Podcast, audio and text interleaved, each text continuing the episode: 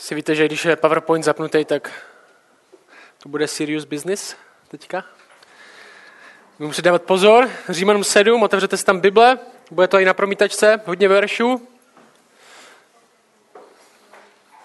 A dnes máme před sebou složitý text. A v minulých týdnech, nebo v minulým týdnu zvlášť, jsme se bavili o, tom, o téhle věci. Jaký je vztah křesťana k zákonu? Jaký je vztah, vztah křesťana k zákonu? Všem těm předpisům, nařízením, jak máme vypadat? Jaký je vztah křesťana tady k tomuhle zákonu? A tohle je velký téma téhle kapitoly.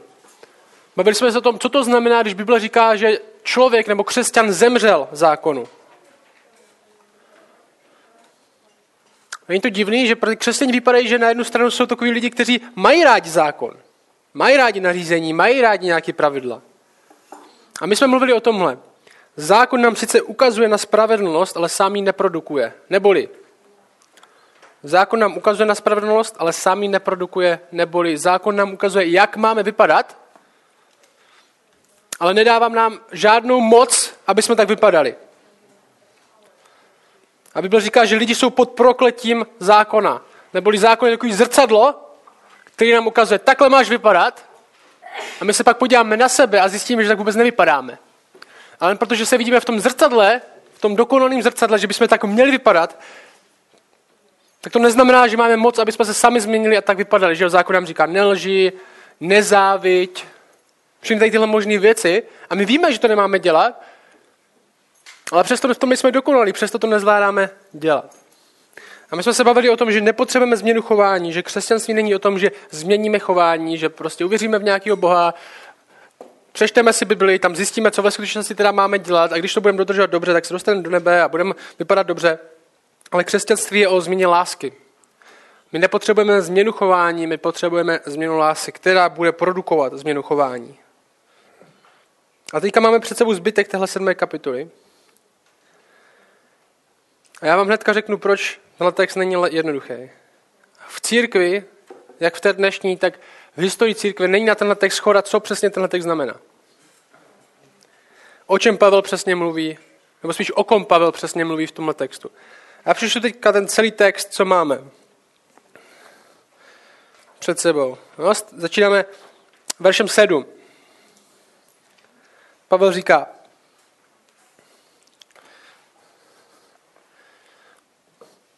On říká v šestém verši, že, by, že jsme byli zproštěni zákona, že sloužíme už jinak než tak, že se snažíme dodržet zákon, sloužíme v novotě ducha a v sedmém verši řekne, co tedy? Je zákon hřích?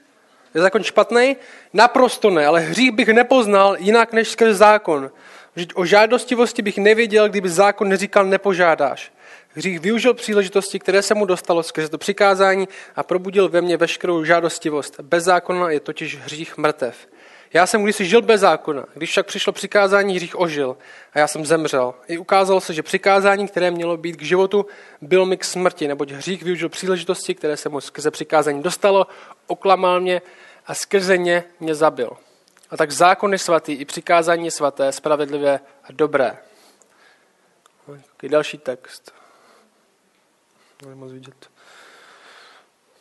On říká, Tady to dobré mi způsobilo smrt? Naprosto ne, ale hřích, aby se ukázal jako hřích, působil mi tím dobrým smrt, aby se hřích skrze přikázání stal nadmíru hříšným. Neboť víme, jaká přichází těžká část. Neboť víme, že zákon je duchovní, já však jsem tělesný, prodaný do otroctví hříchu. Nerozumím tomu, co dělám, že nedělám to, co chci, nejbrž činím to, co nenávidím. Činím-li však to, co nechci, souhlasím se zákonem, že je dobrý. Ale pak již to nekonám já sám, nebož hřích, který ve mně přebývá. Vím totiž, že ve mně, to je v mém těle, nepřebývá dobré, neboť chtít dobro to dokážu, ale konat už ne. Vždyť nečiním dobro, které chci, nebož zlo, které nechci. Jestliže však činím to, co nechci, nedělám to již já, ale hřích, který ve mně přebývá. Nalezám tady tento zákon. Když chci činit dobro, je při mně zlo. Podle vnitřního člověka radostně souhlasím s zákonem božím. Vidím však jiný zákon ve svých údech, který bojuje proti zákonu mé mysli a činí mě zajacem zákona hříchu, jenž je v mých údech. Já nešťastný člověk, do mě vysvobodí z těla této smrti. Bohu buď dík skrze Ježíše Krista, našeho pána, teď tentýž já svou myslí sloužím jako otrok zákonu božímu, ale svým tělem zákonu hříchu. A ty verše 7 až 12 jsou do nějaké míry jasný. Já zopakuju ten argument, který jsme tady měli minule.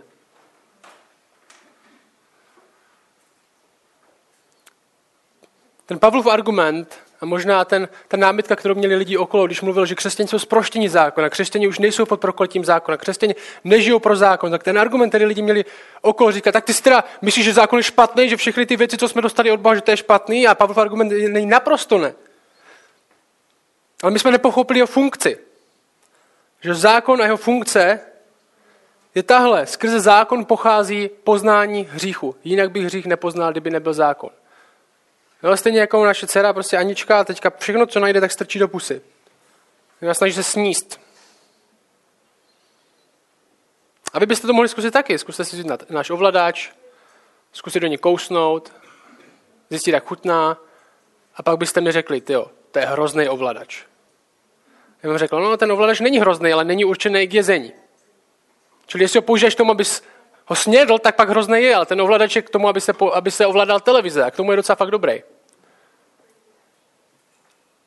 A tohle je Pavlov argument. Jestli ze zákona chceme najít spravedlnost, pak ten zákon tě k ničemu nebude, protože to, že není funkce zákona. Zákon je skvělý, proč? Protože ukazuje na hřích. Plní svou funkci dobře, ukazuje na hřích. Skrze zákon přichází poznání hříchu, to je jeho princip. Verš 13 je takový most v té kapitole mezi, těma, mezi tím zbytkem kapitoly. A první vůbec, než můžeme začít vysvětlovat tuhle kapitolu, a pravděpodobně se k ní dostaneme ještě v dalších týdnech, tak musíme vysvětlit, co ta kapitola znamená celkově. Máme tady tuhle sekci, která pokračuje. Dlouhá sekce. A otázka v téhle sekci je verše 14 až 25. No, podívejte se na to se mnou. Otázka je tahle. O kom Pavel tady mluví? A možná z vás někdo řekne, co tím myslíš, že kom Pavel mluví? Mluví o sobě. Jenže to není úplně tak automaticky. Na tenhle text 14 až 25 je strašně moc pohledu. Strašně moc různých teorií, co to asi znamená. Řeknu vám některý. Někdo si myslí, že když Pavel říká, Neboť víme, že zákon je duchovní, já však tělesný, prodaný do otroství hříchu, nerozumím tomu, co dělám, že nedělám to, co chci, dál a dál a dál. Takže někdo si myslí, že mluví, nemluví o sobě, ale mluví o Izraeli. Že obrazně popisuje zkušenost Izraele. Například verš 9, kde se říká, já jsem kdysi žil bez zákona, když přišlo přikázání, hřích ožil, tak říkají, že obrazně říká, že někteří říkají, že jak Izrael dostal zákon na Sinaji, zákon předtím neznal, tak přišel zákon na Sinaji, on ho dostal a skrze to poznali, jak jsou hříšní, že tohle je obrazný popis toho. Co se tady děje? Někteří další lidi říkají, že Pavel mluví obrazně o Adamovi. Že verše třeba 7 až 8, hřích bych nepoznal jinak než skrze zákon, když o, žád, o žádostivosti bych nevěděl, kdyby zákon nepřišel. Já jsem kdysi žil bez zákona, když však přišlo přikázání, hřích ožil. Že obrazně mluví o Adamovi. Že přece nemůže mluvit o sobě, protože neexistuje doba, kdyby on žil bez zákona. Někteří tvrdí, že Pavel mluví o nikom a o všech. Že mluvec obecně mluví o všech lidech a jejich zkušenosti s tím, když bojují s hříchem. Ale asi dva největší proudy, na které se zaměříme, mají tohle společný. Pavel mluví o sobě. Ale v čem se liší je tohle? Jo, a teďka se mnou přemýšlejte, protože to není jednoduchý. A dneska je takový studijní den. A zítra se, no, příště se do toho pustíme trochu víc. Mluví Pavel o své zkušenosti, když ještě nebyl věřící, nebo mluví o své zkušenosti po tom, co uvěřil? Je velká otázka tohoto, textu. Mluví tady Pavel v tomhle textu o své zkušenosti předtím, než byl věřící, Čili to nemůžeme úplně aplikovat teďka na náš život v tom smyslu s bojí s hříchem jako věřící. Nebo Pavel mluví o své zkušenosti jako věřícího křesťana.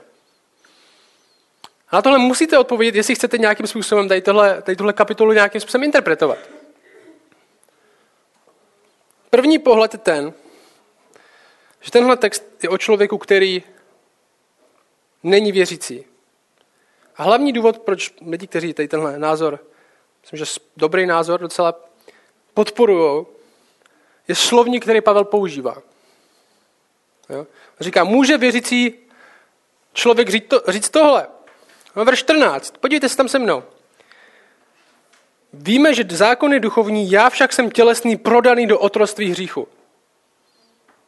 Jo, můžeme to jako křesťané teďka říct, my jsme prodaní do otroství hříchu zvlášť, když v předchozí kapitole v 18. verši 6.18 řekne, byli jsme osvobozeni od hříchu a stali se otroky spravedlnosti.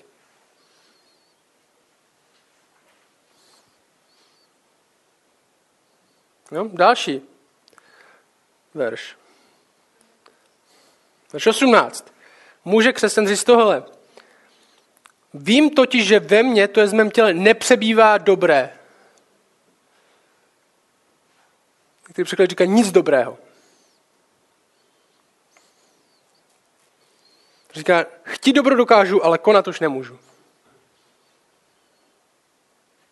Když v šesté kapitole, v předchozí kapitole, ve 22. verši řekl tohle, avšak nyní, když jste byli osvobozeni od hříchu, stali jste se otroky božími, máte svůj užitek ku posvěcení, což je dělat dobré, jo? a vaším cílem je věčný život. Jo, ve verši 23 říká Pavel, vidím však jiný zákon ve svých údech, který bojuje proti zákonu mé mysli a činí mě zajatcem zákona hříchu. No, takže máme, jsme prodaní do otroctví hříchu, nemůžeme činit nic dobrýho, jsme zajatcem zákona hříchu. A ve verši 24 řekne, já nešťastný člověk, já nešťastný člověk do mě vysvobodí z těla této smrti. S otazníkem. Může křesťan říct, já nešťastný člověk, já nevím, kdo mě vysvobodí. A proponenti tohle pohledu tvrdí, že zbytek sedmé kapitoly popisuje, ta sedmá kapitola popisuje zkušenost člověka před obrácením a konec téhle kapitoly je zlom. Jo, že ten zlom přijde v tom verši 25. Bohu dík skrze Ježíše Krista našeho pána, tady ten týž já mě osvobodí a osmá kapitola je nyní tedy není žádné odsouzení pro ty, kteří jsou v Kristu Ježíš, přichází zlom a osmá kapitola je oboj křesťana s hříchem. Jo, protože tam je zlom, nyní teda není žádné odsouzení. Bůh nás osvobodí. Že sedmá kapitola je o nevěřící a o zkušenost s hříchem, nemůže nic, je zátec. A osmá kapitola je o věřícím. Další věc, na kterou třeba poukazují lidi, kteří si myslí, že sedmá kapitola je o zkušenosti nevěřícího člověka, je, že v sedmé kapitole není ani jedno zmíněn duch svatý. A v osmé kapitole, v prvních 17 verších, je duch svatý zmíněn 15krát. No, což je rozdíl, jako trochu, že jo?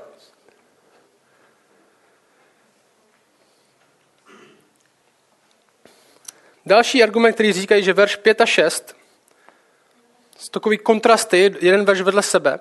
Já vám je přeštu.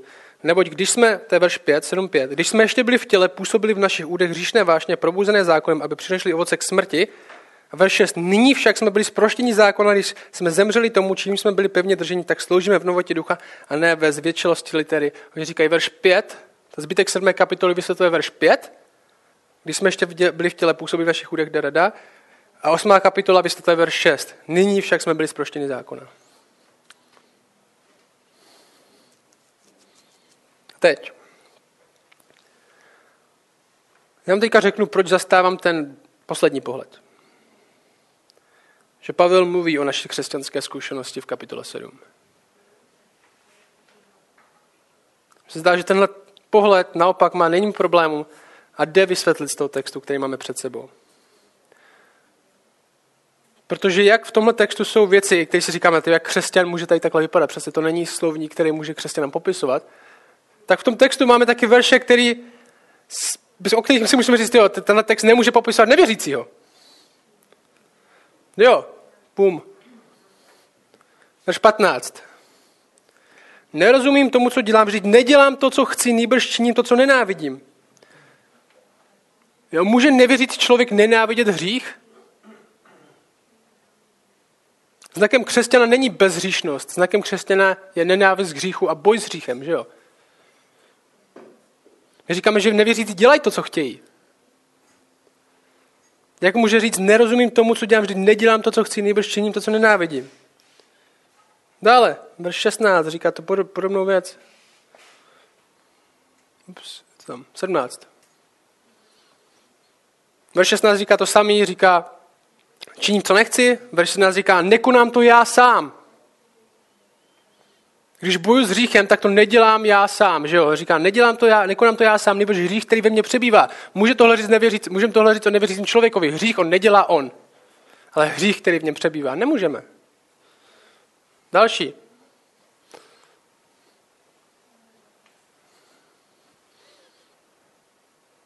Verš 18, to samý. Nečním dobro, které chci, ale zlo, které nechci. Další verš. Radostně souhlasím s zákonem božím ve vnitřním člověku. Může tohle říct nevěřící člověk, že radostně souhlasím v srdci, znamená ve vnitřním člověku se zákonem božím. Může tohle říct nevěřící člověk. Radostně souhlasím s zákonem božím ve svém srdci. To je znak křesťana, ne nevěřícího. A poslední, to je takový sandwich mezi tím. Všimněte, jsem se to trochu změnil. On říká, vidím však jiný zákon ve svých údech, který bojuje proti zákonu mé mysli a činí mě zajacem zákona hříchu. On říká, to, co mě činí zajacem hříchu, bojuje proti tomu, co už mám v sobě nějakým způsobem. Jak nevěřící může mít něco v sobě, co by bojovalo proti hříchu? A co by radostně souhlasil s zákonem Božím? A někdo se na tohle podívá. Podívejte se na to, jo, na ten text. Ty růžový je, že to nevypadá moc na věřícího. Ty zelený je, že to spíš vypadá na věřícího. A někdo může říct, jo, vypadá takhle křesťan, to je taková duchovní schizofrenie, že? A moje pointa je, ano, přesně takhle křesťan vypadá. Boj. Tahle kapitola nedává smysl, protože je plná absurdit a protikladů a proto dává absolutně smysl. Protože popisuje život křesťana, který je plný protikladů. Někdy a často absurdit. Říkáme věci, jako měli bychom takhle už vypadat a sami to nechápeme. Byli nám říkat, že se spoudní od toho, že jsme byli osvobození tady od toho a říkáme si, tak proč nevypadáme tak, jak bychom měli vypadat? Někteří říkají, proč nevypadají ostatní tak, jako jak by podle nás měl vypadat.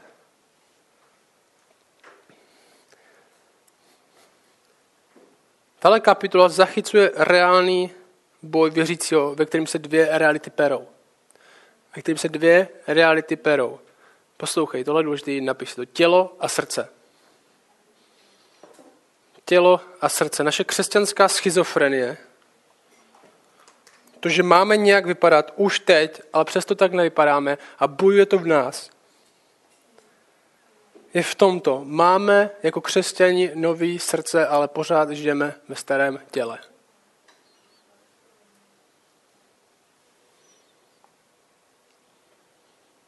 A tahle kapitola, ta sedmá kapitola, je oboj věřícího s jeho vlastním tělem, které se chce vrátit zpět. A do další kapitol, osmá kapitola je o tom, jak bych měl věřící chodit ne tělem, ale duchem.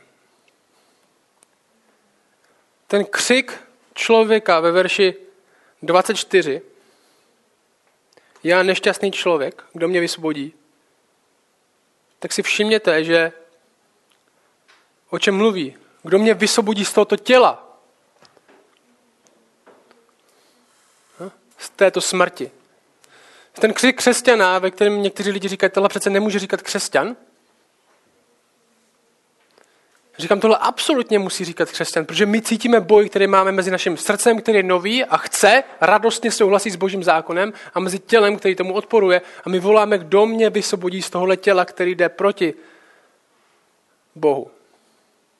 Jo, přece křik křesťana není, já šťastný člověk nepotřebuji vysvobodit z tohohle těla. Náš křik je, kdo mě vysvobodí z tohoto těla. A my víme kdo, proto Pavel odpovídá hnedka dál. Bohu dík.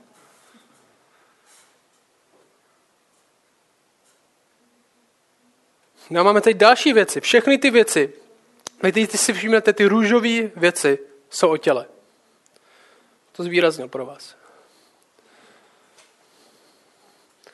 Říká, neboť my víme, že zákon je duchovní, já však jsem tělesný.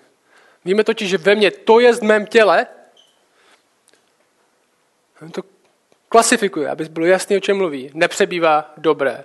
Vidím však jiný zákon, kde? Ve svých údech, což nevíte, součást těla, činí mě zákonem zájecem hříchu, jenže v mých údech já, nešťastný člověk, do mě vysvobodí z těla této smrti. Z těla této smrti.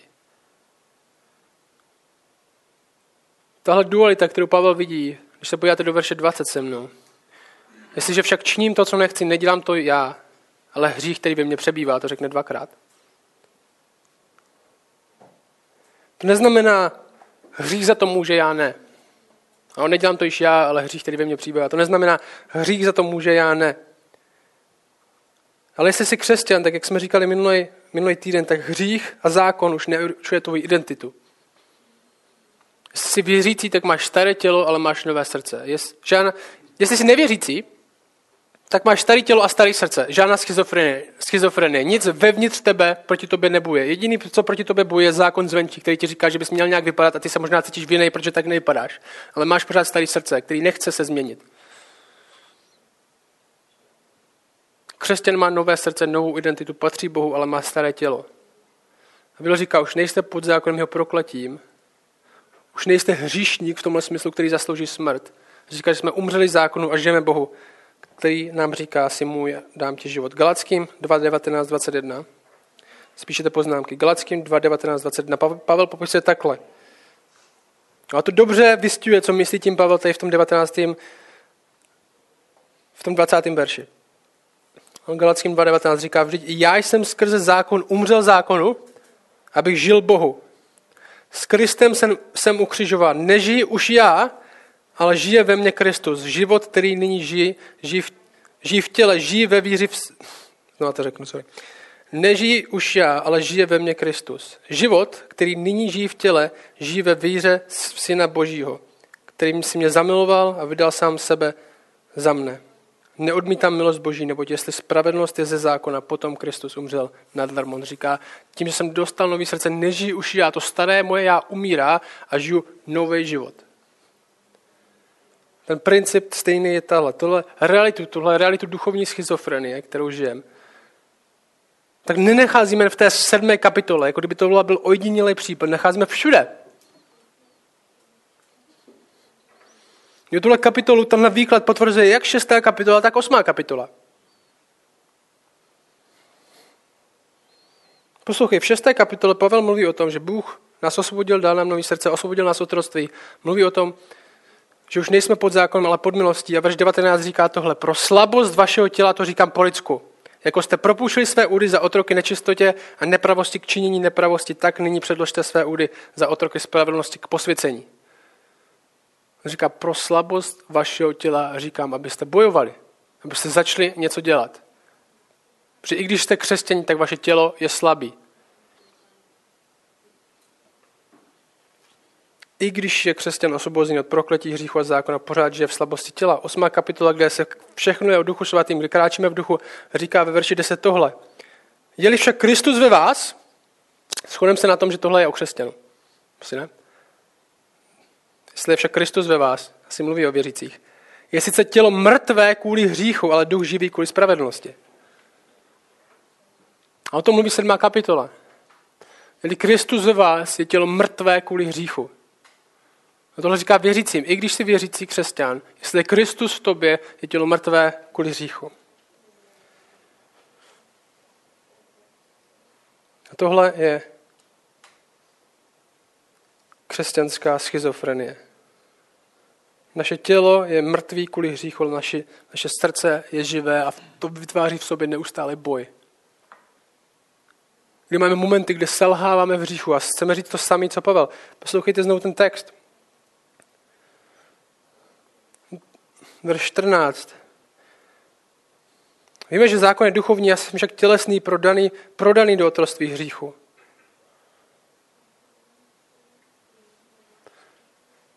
Nerozumím tomu, co dělám. Že nedělám to, co chci.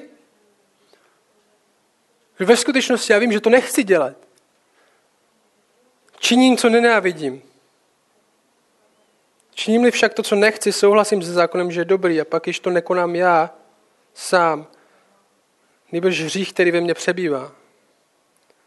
Vím totiž, že ve mně to je z mém těle nepřibývá dobré. Vím, že jako křesťan je moje tělo mrtvé kvůli hříchu, jak říká kapitola 8. Vím totiž, že ve mně to je z mém těle nepřibývá dobré, neboť chtít dobro dokážu, ale konat už ne. Ta sedmá kapitola, abyste ji pochopili správně, tak ji musíte pochopit v kontextu, že sedmá kapitola není o celém životě křesťana. Že takhle se křesťan cítí pořád. Takhle se křesťan cítí, když bojuje s hříchem a když prohrává s hříchem. Takhle se křesťan cítí, když bojuje s hříchem a prohrává s hříchem. Chtít dobro dokážu, ale konat už ne. To není o tom, že křesťan nikdy nemůže konat nic dobrýho.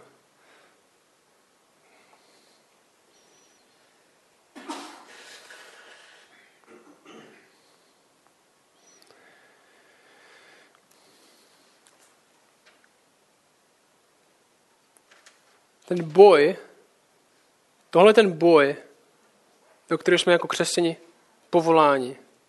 Tenhle boj žijeme, dokud nedostaneme nový tělo.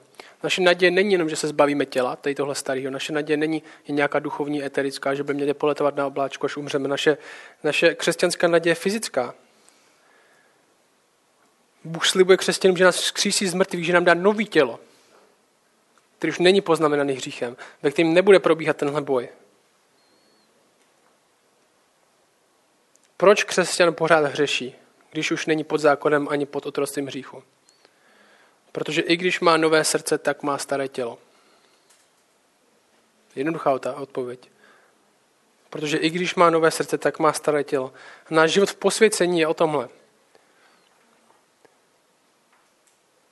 Tohle je důležité. Náš život v posvěcení je o tomhle, aby naše srdce mělo větší slovo než naše tělo by naše srdce mělo větší slovo než naše tělo. To je náš boj. Aby naše srdce mělo větší slovo než naše tělo. Proto chceme společně více cítit naše srdce než naše tělo. Proto Pavel říká věci jako fyzické cvičení má málo užitku. Naše tělo podléhá otroctví dočasně, ale naše srdce je svobodné věčně. Poslouchejte Římanům 8, kam se dostaneme za pár týdnů. Tenhle verš 12. Nože tedy, bratři, jsme dlužníky, ale ne těla, abychom podle těla žili. Jestliže žijete podle těla, je vám souzeno zemřít. Jestliže však duchem usmrcujete činy těla, budete žít. Filipským 4 říká tohle. Přemýšlejte o všem, co je pravdivé, ušlechtilé, spravedlivé, čisté, milé, co má dobrou pověst, jestli je nějaká ctnost a jestli je nějaká chvála, čemu jste se naučili, co jste přijeli a uslyšeli i spatřili u mne. A to dělejte a Bůh pokoje bude s vámi. Sejte vaše srdce tak, aby vaše srdce mělo slovo a ne vaše tělo. A jedna z mých nejoblíbenějších pasáží z Bible, to je Koloským 3, Já přešel celou kapitolu. A dneska hodně čtem. A já chci, abyste tuhle kapitolu slyšeli v kontextu toho, o čem jsme se bavili dnes.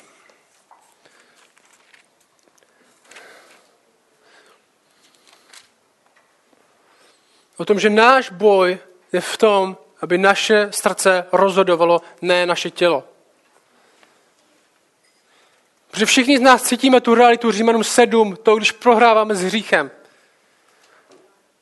Cítíme tu marnost, jestli jste opravdu křesťani, tak se zažili tu marnost, kterou Pavel, o které Pavel mluví v tom 24. verši. Já nešťastný člověk, kdo mě vysvobodí.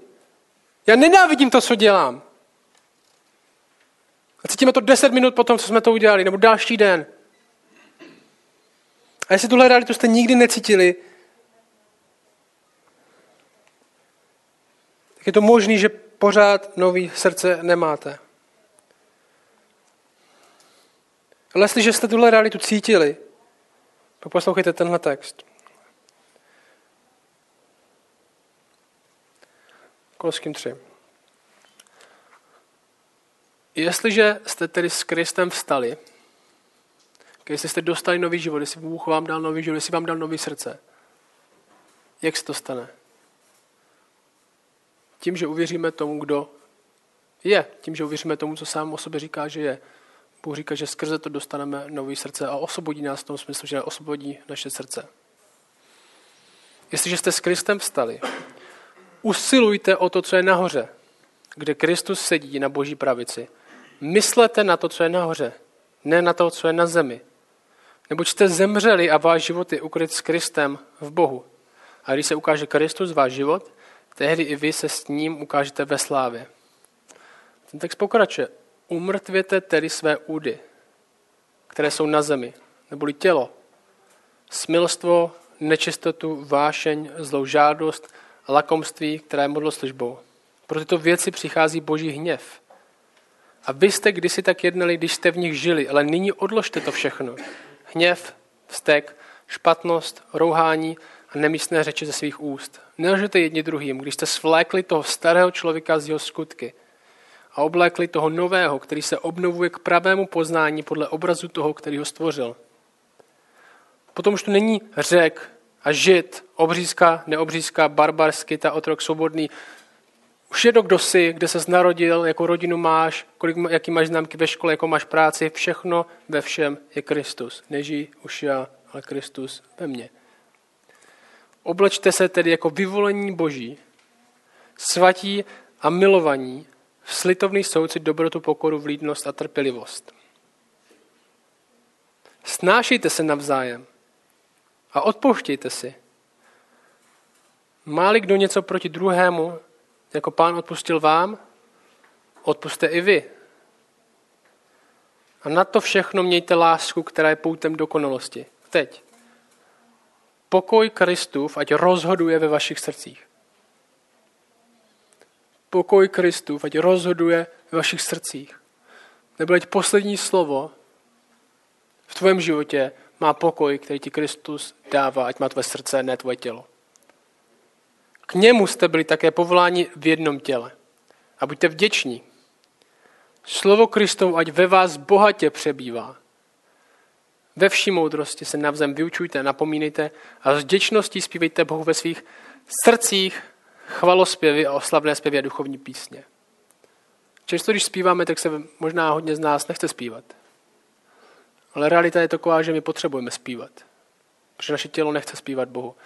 Ale naš, naše srdce je hladový potom, aby jsme chválili Boha. A všechno, cokoliv činíte slovem nebo skutkem, čiňte ve jménu Pána Ježíše a skrze něho děkujte Bohu a Otci. Koloským 3 vystuje život, kde necháváme to, aby rozhodovalo naše srdce, kde cítíme naše srdce, aby nakonec rozhodnul v našich životech pokoj Kristův a ne naše tělo. Tři věci. Krátký nakonec. První věc, kterou si musíme uvědomit a kterou nemusíme zastírat a nemusíme nikomu nic nalhávat, je, že křesťanství je reálný boj. Křesťanství ti neslibuje jednodušší život. Křesťanství ti není, ani neslibuje všechny odpovědi na všechny otázky, které máš. Křesťanství ti naopak možná slibuje víc nepohodlí, protože ti říká, že ti dá nový, najednou nový srdce, který bude bojovat proti, všech, proti všemu, co znáš. Ty najednou ti bude říkat, že bys neměl lhát ve škole. Nebo podvádět. To je fakt těžký to nedělat. Který ti najednou říká, že možná ve svém manželství by se směl zaměřit tady na tohle, i když to možná proti tobě, proti tobě nebude pohodlný. A ty v tom budeš selhávat. A ještě se budeš cítit špatně, protože neděláš to, co chceš, ale děláš to, co nenávidíš. Reálný boj nás čeká, kde se snažíme sytit naše srdce, aby rozhodovalo ne naše tělo.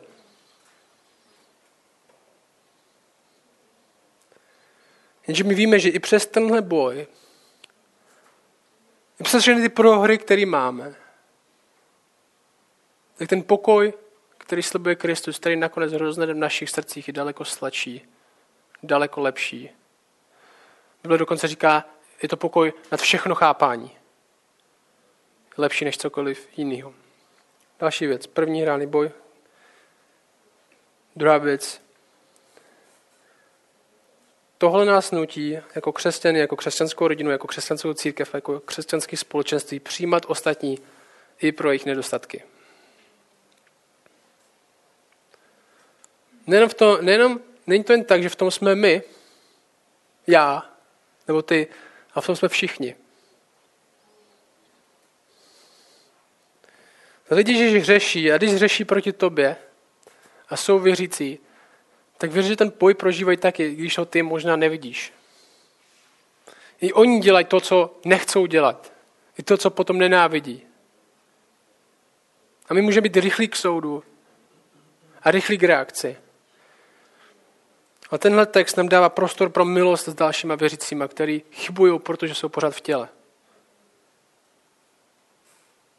Stejně jako my. Proto máme trpělivost a milost. Jsme na blízko, abychom mohli pomoct a odpustit. Že jo? Koloským Pavel, tím Koloským Pavel mluví o tom, že takhle máme vypadat a zakončit to tak trochu a snášejte se navzájem a odpoštějte si. Proč? Protože tak většina z vás nevypadá. Kdyby se tak všichni vypadali, tak tady není moc prostor pro to snášet se, že jo? Tak je lehký snášet někoho, kdo je dokonalý.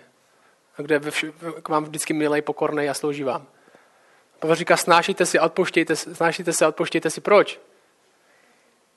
Protože tohle je boj. A ne všichni tak budete hnedka vypadat. Poslední věc. Reálný boj. Přijímat druhý pro jejich nedostatky, mít s nimi milost a trpělivost. I když s nimi ve všem nesouhlasíme, i když nevypadají tak přesně, jak bychom si my představovali, že by měli vypadat. Třetí věc, hledět na Krista místo na sebe. Že? Jeli, jestliže jste tedy s Kristem vstali, usilujte o to, co je nahoře, kde Kristus sedí po boží pravici. Myslete na to, co je nahoře. Naše oči jsou upřeny na to, kdo nás od prokletí osvobodil a dal nám milost. My víme, že už nás zachránil, že naše posvěcení, to je ten křesťanský růst, posvěcení je slovo pro křesťanský růst, kde bojujeme proto, aby naše srdce rozhodovalo a naše tělo, není podmínkou naší záchrany. Jo. Nemusíme to dělat, aby nás Bůh zachránil, ale my to děláme, protože už nás Bůh zachránil. Že i přesto, že jsme měli staré tělo a staré srdce, Bůh se rozhodl, že bude milovat tyhle lidi. Už nás zachránil. My chceme růst a vypadat jako On.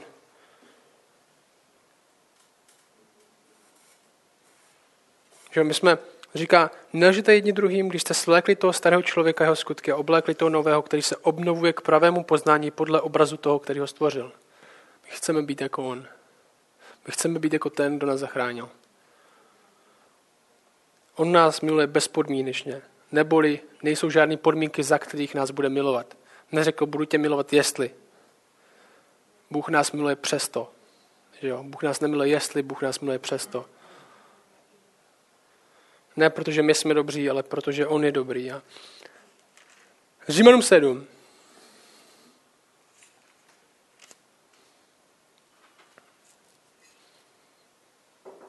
Ty říká, reálný boj tě čeká.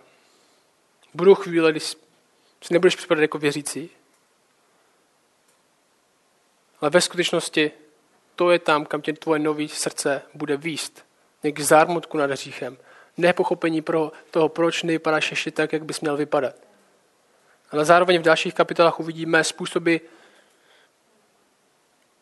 cestu a život, který musel lze věnovat. Že 8 Římanů se říká, nechodíme podle těla, ale podle ducha.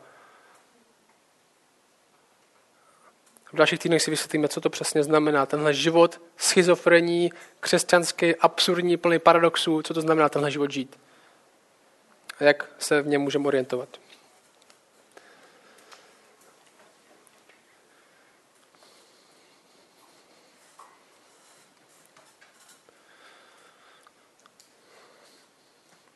Vždy vyznáváme, že jsme slabí,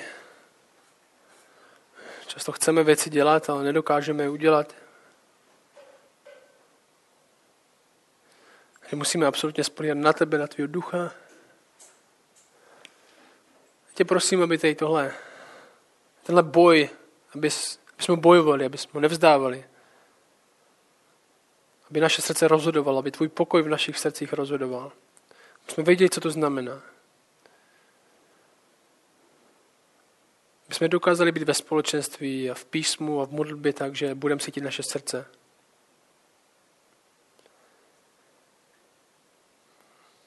A tě prosím za lidi, kteří necítí ten boj, aby si ho připomenul. Protože v té chvíli vidíme, že naše absolutní závislost není na tom, co my uděláme, aby jsme nějak vypadali, celé, co ty s náma uděláš, aby jsme nějak vypadali. Naše závislost je na tobě, ne na nás. A prosím tě, aby tahle závislost se projevila i v našem boji, kde spolíháme na to, že ty budeš jednat v našich srdcích. Místo toho, aby naše, jsme propadali hříchu a tomu, kam nás vede naše tělo. Amen.